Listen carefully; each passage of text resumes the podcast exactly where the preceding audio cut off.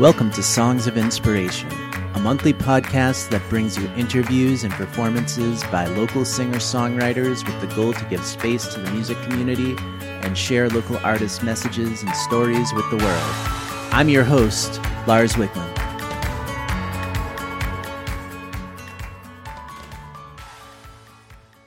Hey everyone, we're back with another episode of Songs of Inspiration.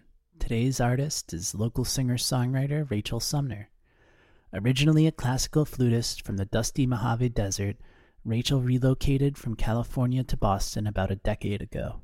Intending to study composition and film scoring at Berklee College of Music, she found herself in the orbit of roots musicians like Molly Tuttle, Bronwyn Keith-Hynes, and John Mailander who introduced her to a trove of traditional music, started her off with a few chords on the guitar, and encouraged her to write her own songs. Since then, she's become one of the most vital voices in Boston's thriving roots music scene. She spent her early career on the bluegrass circuit, singing and writing with genre bending Boston group Twisted Pine. After setting out on her own, her songs have become critically acclaimed, winning the John Lennon songwriting competition for her song Radium Girls. She's also earned herself a spot at the Kerrville New Folk competition and has been chosen for two consecutive years by WBUR as one of the top Massachusetts entries in the Tiny Desk competition. This summer, you can find Rachel playing all over the Northeast with her band Rachel Sumner and the Traveling Light. I'm really excited to have Rachel on the show today. So, without further ado, let's dive into the interview.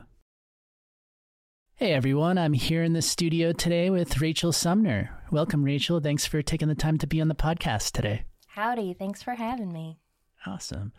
Um, I shared some context about your career so far in the intro, uh, but it's always good to start at the beginning. So, can you start off by just telling us a little bit about how you got started with music?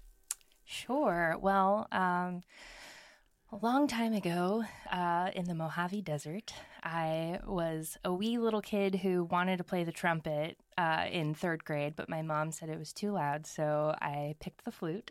And for most of my life, I was a flute player uh, and didn't even touch a guitar, which is now my main instrument, until I went to, to college, until I came to Berklee um, out here in Boston. And uh, yeah, but um, I we listened to music constantly in the car, um, at home. Uh, you know, we had one of those shower radios. Like it was just music all the time. So my mom definitely instilled a, a deep love of all kinds of music. Um, but I, I actually grew up in the orchestra circuit and the the marching band circuit. Too. Oh wow! Yeah, very cool. Mm-hmm. Awesome. And do you still play flute a little bit at all? I do. I do. Um, I've been having a lot of fun uh, recording woodwind arrangements for other people's uh, CDs, and also I've been uh, doing that for some of my own album album recordings. And during lockdown, it was really fun to make some cover videos where I utilized uh, my flute skills um, and made some lush arrangements of, of some of my favorites. Nice. That's awesome. Um, who are some artists that influenced you your songwriting early on? So, I probably grew up with a really unhealthy diet of 90s country music.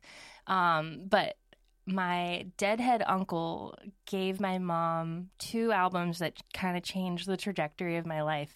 Um, one was an Alison Krauss record, and the other was a Nickel Creek record. The first, oh, um, oh, cool! Actually, the first two Nickel Creek records, and uh, I fell in love with all of those albums, but especially the Nickel Creek stuff. And um, uh, yeah, I just had never heard music like that before and songwriting like that before. And um, it really appealed to my uh, teenage teenage Rachel really loved kind of how emo it was. Mm-hmm. Um, it was great to sulk to, and um, and just just great arranging, and uh, it's still so important to me. I look back at it now, um, and that definitely got me going in, in the direction that I, I ended up in. Once I followed Chris Thile's um, trajectory as a musician, I was introduced to his project with Michael Daves, um, where they did bluegrass songs, and that opened me up to um, the wide world of bluegrass, like finding Bill Monroe and Hazel Dickens and Alice Gerrard, and uh, and so it was really like a domino effect. But I think it definitely started with um, the Nickel Creek and Alison Krauss records. Very cool. Yeah. Awesome. Did you have any uh, mentors uh, as you got started with like songwriting and like folk music that uh, influenced you? Yeah. Um, well, it was during my time at Berklee, I was studying composition and flute. And um, I was hanging out with a lot of folks who were in my grade, who were in my class uh, Molly Tuttle, John Mailander, um, Maddie Witler. They were all there. And uh, they were all kind of teaching me, especially Maddie, um, guitar. Uh, just like here's how here are two chords. Here's G and here's D, and I would just spend hours like practicing going from one chord to the other, and then they would practice soloing on top of it, and so it was like a very. Um, it, it was a good relationship for all of us because they could practice that and I practiced my rhythm. Um, and uh, we had a teacher, Dave Hollender, at Berklee, who definitely became a mentor in the bluegrass world for us. Um, and that's where I met my bandmates, soon to be bandmates, uh, Twisted Pine. Very um, cool. Within the school. So nice. That's awesome. What would you say the biggest challenge in pursuing music as a full time career was for you? Definitely coming out of the pandemic, it's been pretty tough. Venues that I once knew are no more. Yeah. It's hard getting people out to shows, like understandably. And yeah, it, it, it can feel a little disheartening, you know, because it's taken everybody's operating on their own timeline, which is, you know, totally 100% valid. Mm-hmm. Um, but it's it's tough because all these musicians were like gung ho to get on the road and get back to, to playing music for people and and it's been like waves of of audiences coming back um, which sometimes uh, is doesn't work out for your shows you know mm-hmm. um, so I, would say probably that has been one of the biggest challenges uh, and that's obviously connected to money and being able to pay a band and um, and then finding funds for recording um, it's it feels like you're constantly trying to to figure out ways to do a, a balancing act. Yeah. Um, yeah, but it's something that I love so much. Um, actually, I was just at a, a, retreat with this really great songwriter, Carsie Blanton, and she had us do an exercise um, where we had two pages in our notebook, and one page we wrote a heart at the top, and the mm-hmm. other page we wrote a dollar sign at the top. And she said, "Okay, we're gonna take four minutes and we're going to write down all of the things on the side with the heart, all of the things that you do for love of music. And so that was like um, writing songs, recording songs, you know, everything that, that you do for your heart. And then under the money side, okay, now write the things that you do for money, which is like, um,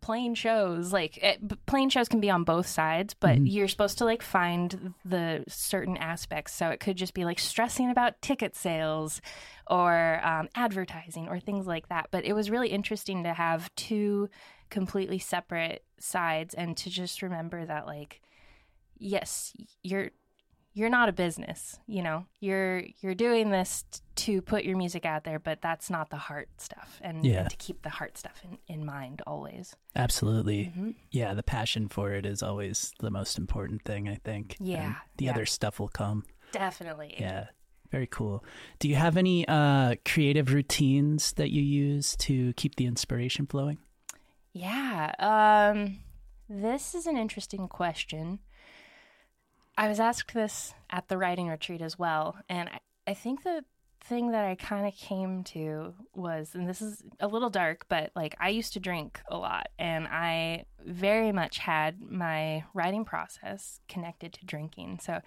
after a shift, I would go to the bar and like write uh, you know i'd have my, my journal out and i'd drink a couple beers and i'd write and and that was like my routine mm-hmm.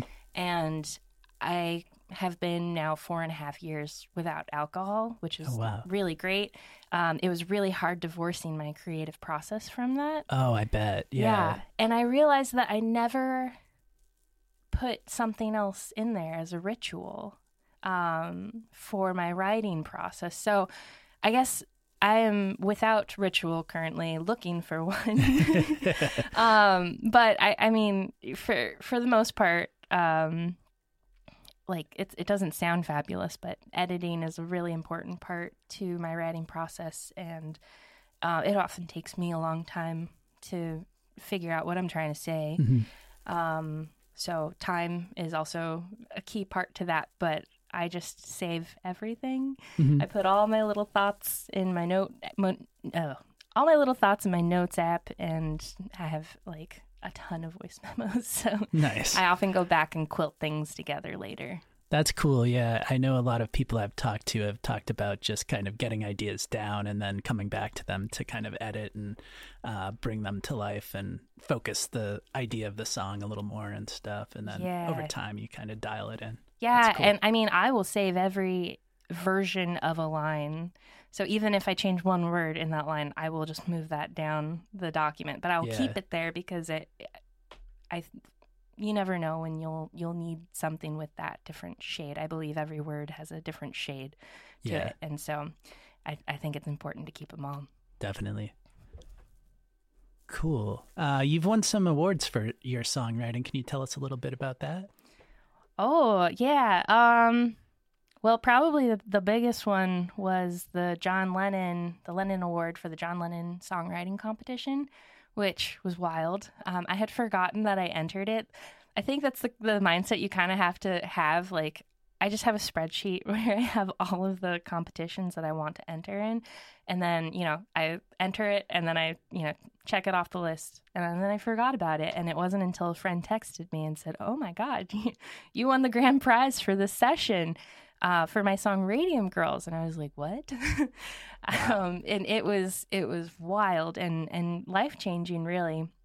Um, but uh, I I was so thrilled that the folks at the, the John Lennon songwriting competition chose to recognize a song like Radium Girls. It's not one that is poppy or catchy or um, really like mainstream at all. Uh, but I I felt like there was a message that I wanted the world to hear, and that just helped um, get it out a little bit more. And, and thanks to that, a lot of a lot more people have heard the story of the Radium Girls, which was what I set out to do.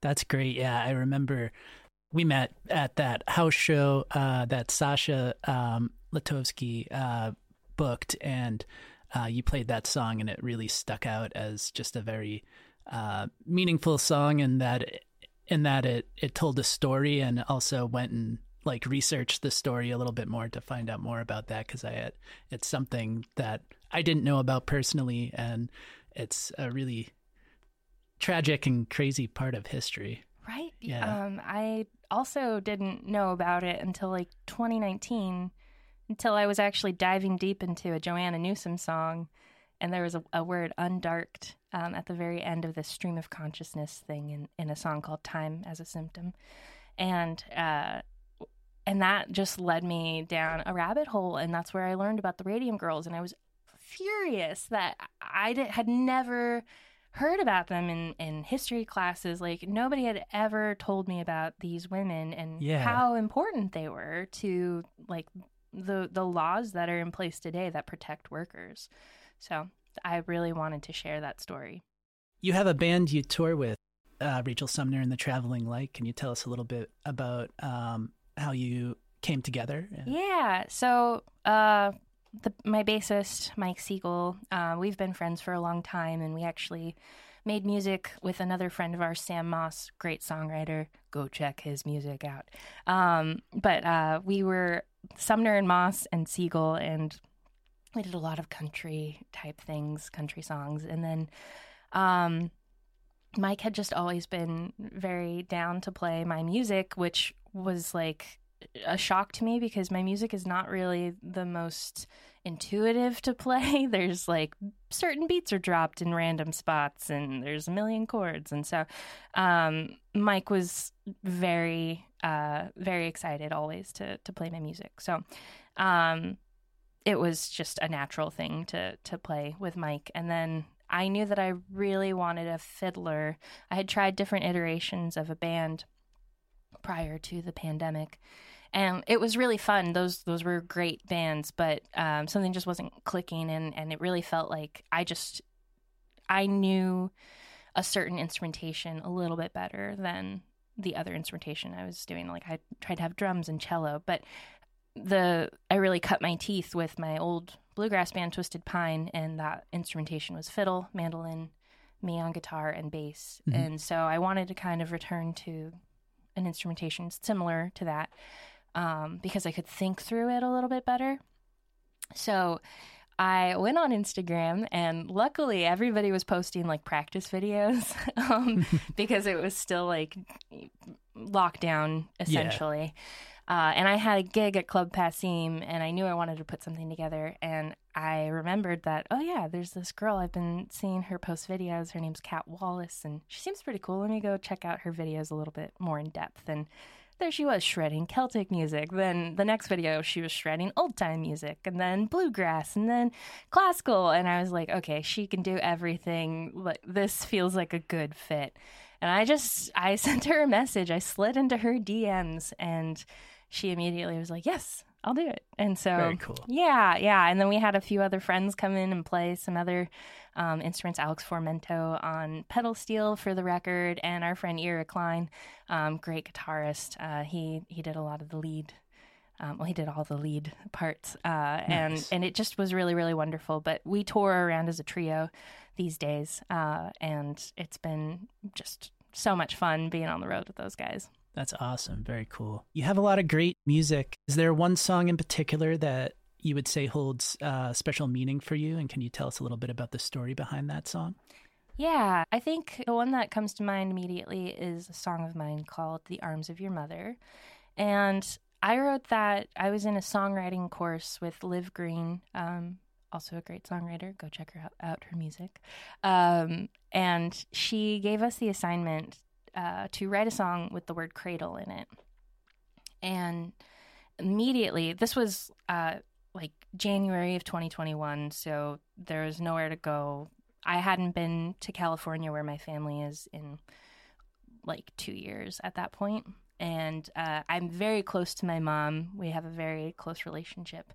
Um, and unfortunately, she's been uh, like suffering um, a disability. She's had spinal surgery. She's had hip replaced and and a, a lot of different things. She lives in constant pain, and so I just was feeling very much. You know, I was very very much missing her, um, mm-hmm. wanting to be there with her, and unable to. And I was just thinking about how she used to hold me in her arms and read me this book uh, in my childhood that was called "Love You Forever," mm-hmm. and um, which is a, pic- a picture book uh, that is honestly so sad.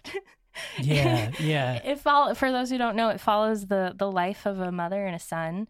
Um, from the son's birth until the mother's death, and she like holds him and she sings this song, "I'll love you forever, I'll like you for always, as long as I'm living, my baby you'll be," and mm-hmm. um, and then at the end it turns around and he's holding her on her deathbed and he sings that to her. So this, she read that to me every night. It definitely explains a lot mm-hmm. for me like dark existentialness uh, that creeps into my songwriting sometimes. But um, so I was thinking about that, and I w- had this word, and so all of a sudden this song started to pour out. I had also just become an aunt again. Um, my husband's uh, sister had just had a baby, and um, so all of this was on my mind, and I wrote this song uh, loosely based on that book, where it follows the the life of, uh, or it, it, it traces the life of a, a mother and a daughter, um, and uh, in a similar fashion, there's like a refrain that the mother sings to the daughter, and then at the end, the daughter sings to the mother. So, cool. um, you know, my mom is still with us, thankfully, but uh, it just, I don't know, it just all came out very, very easily at the time, and um, it makes her cry. So it makes me cry too sometimes. Yeah, yeah, that's a really beautiful story behind that song. Very cool. Thank you. Yeah. Um, do you have any upcoming shows or tours planned for the summer? Yes, actually, I've got um, a duo show where uh, me and my fiddler, Kat Wallace, we will be opening for the Ladles at Club Passim on June 29th. And then the, the full band will be back in action uh, July 13th at the Lizard Lounge. So, Very cool. um, both good opportunities. And then we're, we're planning on heading south uh, for the fall.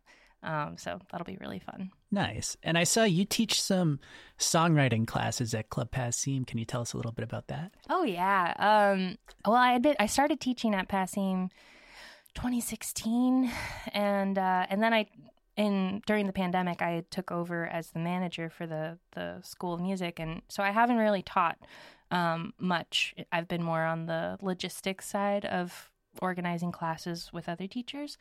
Um, but I just felt moved to do an Anaïs Mitchell themed class uh, this last semester. So yeah, I've been teaching songwriting through the lens of Anaïs Mitchell, who is one of my heroes, just a brilliant songwriter. Um, and uh, it, it's been really fun getting completely nerdy with her songs. Very cool. Mhm. That's cool. That's a cool way to explore songwriting through uh, through someone else's kind of perspective. Yeah, yeah, and she's got a varied portfolio. Yeah. um you know i and honestly she's one of the the people that i'm most inspired by these days just uh seeing how her career has has laid out with you know she's followed her muse she made a, a musical she's done the like child ballad project and she's written her own amazing songs and all during that and so i just oh and not to, to forget Bonny Light Horseman yeah. you know it's she's she's doing it all and i love it That's awesome. Cool. What's uh, one piece of advice you'd give to songwriters that are just starting out? Hmm. Well, my business brain wants to advise um, make videos of your playing. Probably prioritize videos over making a like an album. Um, that's what I would say because videos can help you get gigs. Uh, definitely make an album. I'm not saying don't, but um, if you have to choose one or the other, pick the videos first uh, because these days that that'll get you further. Um, creatively, I just want to say, dig into the songs that you find yourself gravitating toward the most. Learn how to play them, sing them. Um, it's so important to internalize the music that you love and to learn why you love the music that you love um, in order for you to make songs the way that you want to. Um, it just it really helps the process, and uh, I think it's a, an important exercise. Very cool. Awesome. Um, well, thank you so much for taking the time to talk with us and share some cool stories and insights. Uh, I'm really pumped to hear you play some music. So uh, let's jump into the performance. Thank you, Lars. First song I'm going to play for you is um, the title track from my first EP that I ever put out. Um, this is based on a Jack Gilbert poem that I read uh, and just sobbed after reading. Um, and uh, the song quickly came out. I think took me an hour and a half, which is very rare for my writing. Um, but this song is called Anything Worth Doing.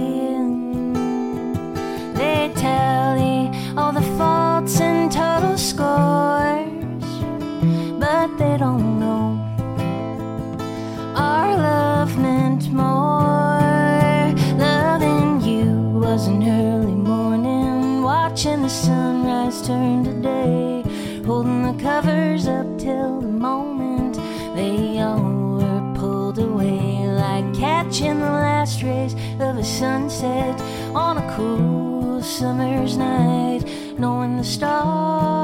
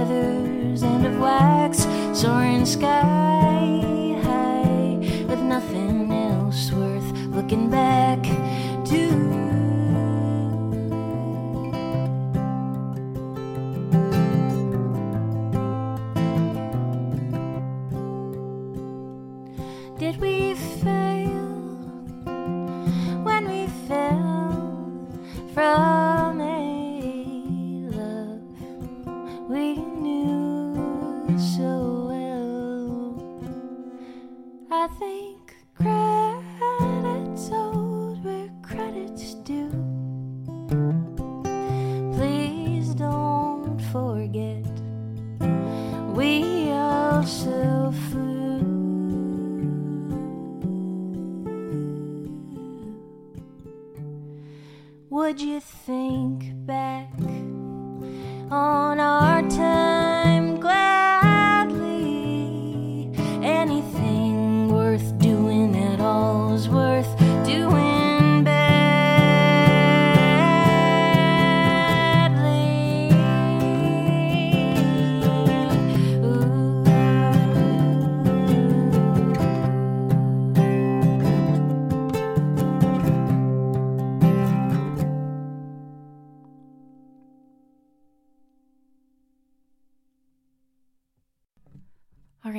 next song I'm going to do for you um, is the song that we had talked about a little bit before.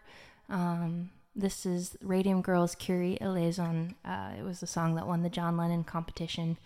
Uh, and it's all about a true story of um, the Radium Girls, who were a group of women in the early 1900s.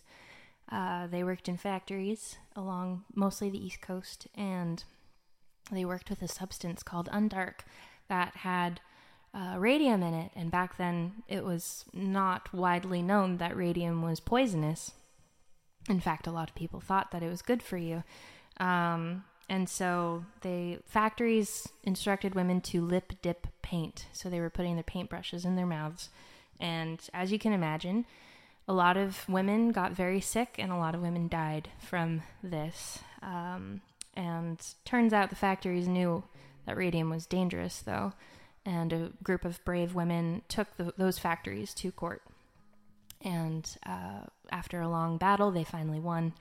And uh, many of the, the laws that are in place today that protect workers um, are there because of the Radium Girls case. Uh, and so Here it is Radium Girls Curie Eleison. In the days when Rosie beckoned girls to join assembly lines, a mixture simply named undark made wristwatch faces shine, and women with star spangled hearts sat faithfully in rows, bent to help the boys entrenched stave off those dark shadows. Day by day, they all were tasked to paint 200 dials with brushes made of camel hair and radium dust in vials. The numbers on the clocks were painted dainty, slim, and slight, so the girls were taught to use their lips to point the bristles tight. The taste was a little foul, but no one really seemed to mind. Pay was more than three times what a girl back then could find. Radium was championed, a newfound fount of youth, and the few who knew the dangers kept the public from the truth. For a time each painter prospered, though the work they did was tough, and were delighted when they'd clock out covered in the magic stuff. They decorate their drabbest dresses, paint skin so they'd sparkle. No earthly sight, quite like a glowing angel in the darkness. Curiolism.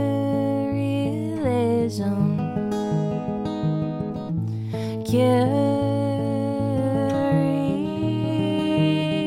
Even lights that shine the brightest will eventually dim.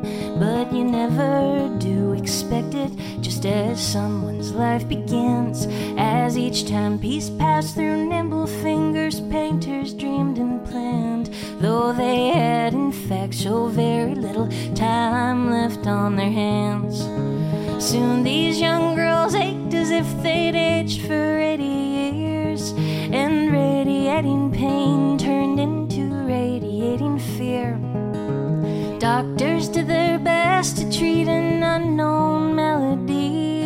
but no remedy could keep those bodies from unraveling. So aching turned to limping, and sore mouths began to bleed. Then jaws began to break, and smiles gave way to crumbling teeth. Families became buried beneath doctor bills and loans, and grief like radium began to settle in their bones. Curiolism. Curie. To have so many sick at once seemed no coincidence, but the company confronted had maintained its innocence. Yet they'd secretly received results that told a different story, and they knew, despite their lies, that they were liable for the suffering. Those who had enlisted ladies to leave luminescent marks were now working overtime to keep them in the dark. Not a single protocol was changed at all, though there was danger,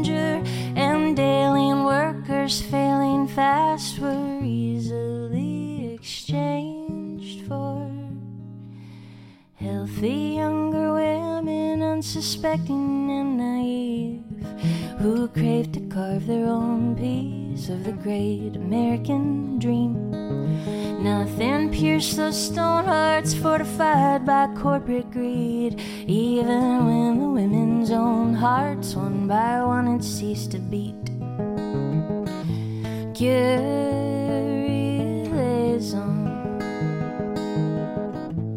Curie.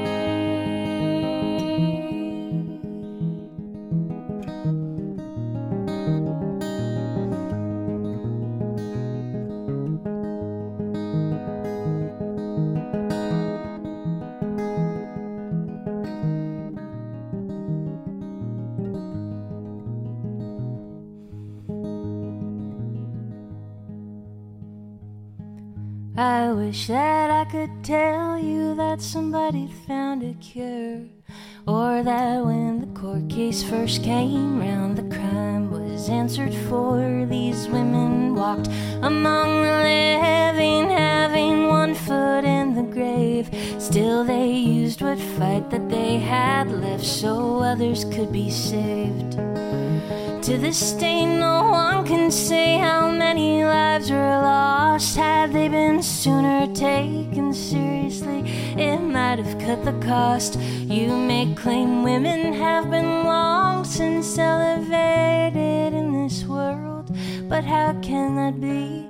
Our ashes still speak louder than our words.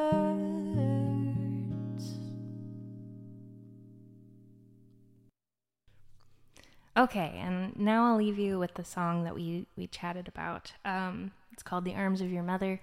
This is the last track on the album uh, that we put out last year, called "Rachel Sumner and Traveling Light." Thank you again for having me.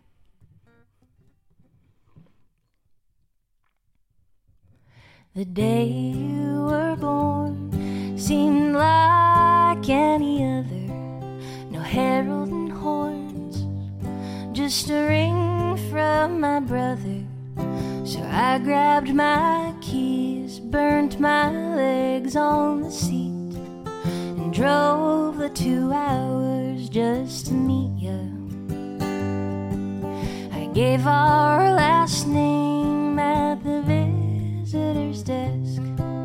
They pointed the way, pinned a tag on my chest. I wandered the ward till I found the right door.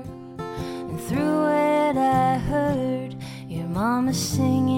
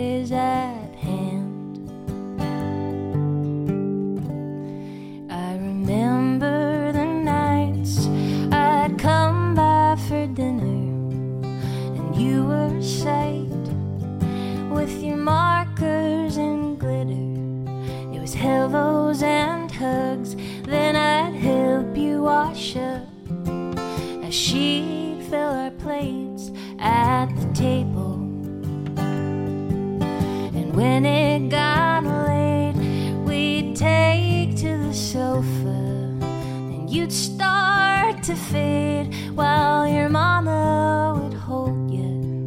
We'd switch to a whisper for you, dear little drifter, and softly your mama'd start singing. My arms may grow weary, but I'll never tire of cradling